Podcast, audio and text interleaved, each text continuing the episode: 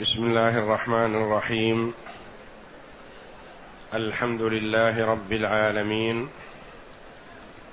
والصلاة والسلام على نبينا محمد وعلى آله وصحبه أجمعين. وبعد. أعوذ بالله من الشيطان الرجيم.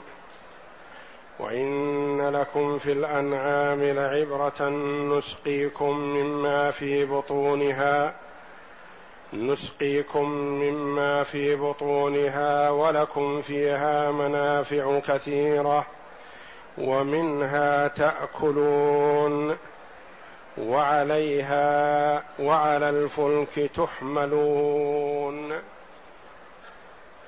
في هاتين الايتين بيان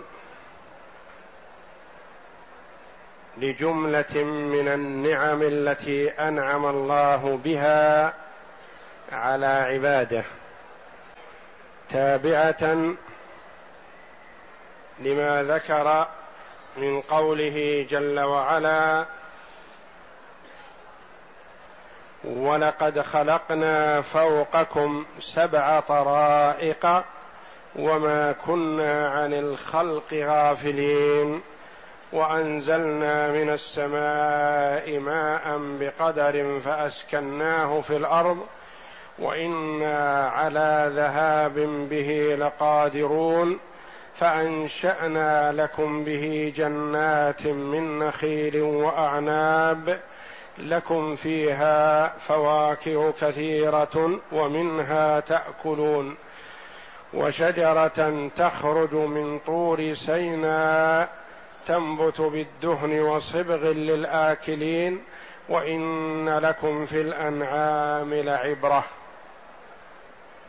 وإن لكم في الأنعام لعبرة نسقيكم مما في بطونها ولكم فيها منافع كثيرة ومنها تأكلون.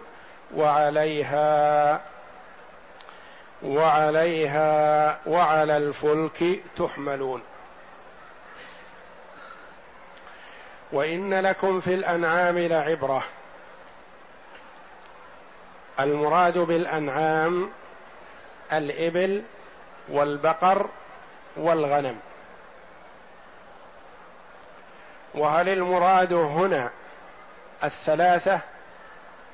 الإبل والبقر والغنم أم المراد الإبل فقط لأن الله جل وعلا قال في آخرها وعليها وعلى الفلك تحملون والتي تحمل هي الإبل دون البقر والغنم. قولان للعلماء رحمهم الله. وإن لكم في الأنعام لعبرة. أي اعتبار وتفكر وتأمل في قدرة الخالق سبحانه وتعالى. وإن لكم في الأنعام لعبرة. نسقيكم مما في بطونها. وفي آية النحل من بين فرث ودم لبنا خالصا سائغا للشاربين. من أين يخرج هذا اللبن؟ من الغذاء. والغذاء إذا أكلته الدابة تحول إلى فرث ودم. واستخرج الله جل وعلا منه هذا اللبن. الطعام الشهي الذي هو غذا كاف للصغير يعيش عليه ولو عاش عليه الكبير لعاش. لأنه كاف يغني عن غيره ولا يغني عنه غيره. فالعبرة فيها أبين وأوضح من النبات. وإن لكم في الأنعام لعبرة. نسقيكم مما في بطونها. نسقيكم أو نسقيكم بفتح النون. وضمها أو تسقيكم بالتاء بدل النون. نسقيكم أو نسقيكم الفاعل ضمير يعود إلى الله جل وعلا الخالق. وبالتاء يكون الفاعل ضمير يعود إلى الأنعام. نسقيكم مما في بطونها يعني اللبن المتكون في بطون الأنعام ثم ينصب بإذن الله إلى ضروعها.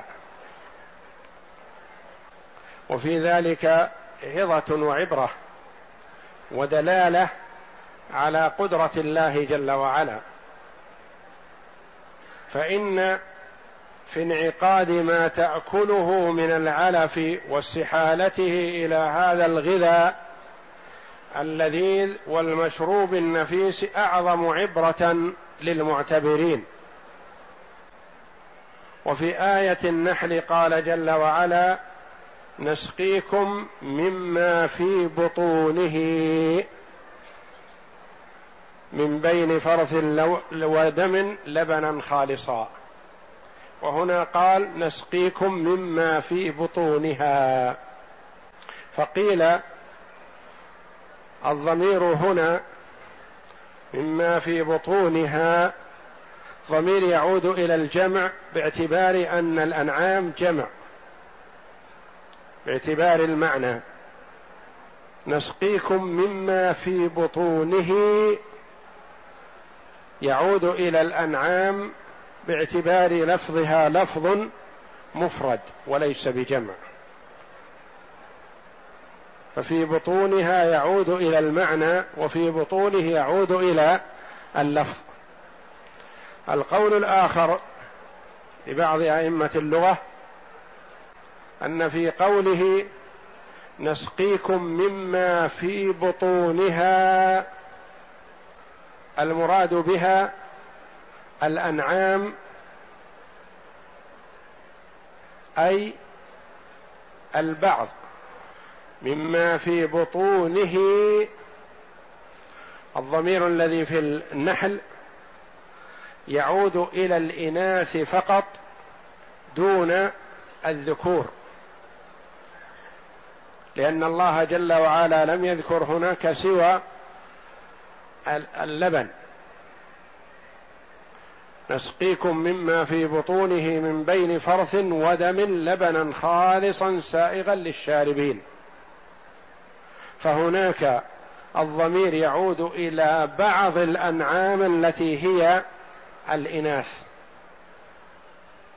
وهنا يعود الضمير إلى إلى الإناث إلى إلى الجميع إلى الأنعام كلها.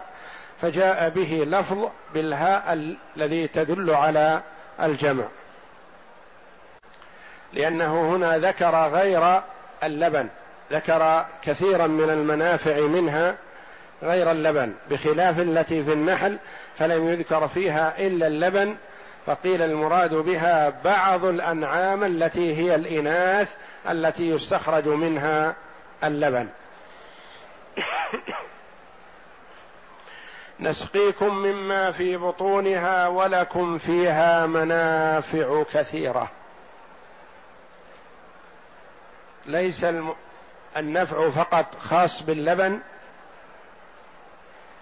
وإنما فيها منافع كثيرة. فيها الصوف والوبر والشعر يستفاد منه. وفيها الأولاد يستفاد منها. وفيها الجمال وسرور النفس إذا اجتمعت من هذه الأنعام الشيء الكثير. منافع كثيرة ومنها تأكلون. منفعة أخرى عظيمة التي هي بها قوام البدن اللحم. وفائدة أخرى عظيمة يحتاجها الناس في قوله جل وعلا وعليها وعلى الفلك تحملون. أي منفعة الحمل. كما قال الله جل وعلا وتحمل أثقالكم إلى بلد لم تكونوا بالغيه إلا بشق الأنفس فهي تحمل الأثقال ويركب عليها وينتقل عليها الناس من قطر إلى قطر ومن مكان إلى مكان وتحمل الشيء الكثير بخلاف غيرها ما هو دون منها فلا تحمل إلا الشيء اليسير. وهي كما يعبر عنها سفائن البر يعني سفينة البر والفلك سفينة البحر. ولما كانت سفائن البر ناسب أن يذكر بعدها جل وعلا سفائن البحر الفلك. فقال وعليها وعلى الفلك تحملون.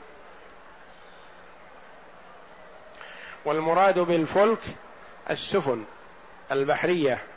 هذه نعمة عظيمة من الله جل وعلا. وتقدم لنا أن الفلك اسم يطلق على المفرد وعلى الجمع من السفن بلفظ واحد وبشكل واحد لا يتغير. وعليها وعلى الفلك تحملون.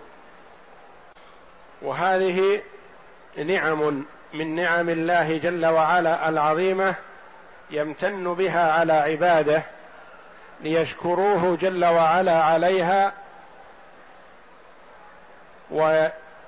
ويعرفوا مقدار قدرة الله جل وعلا وعظمته في تصريف الأمور كيفما يشاء جل وعلا.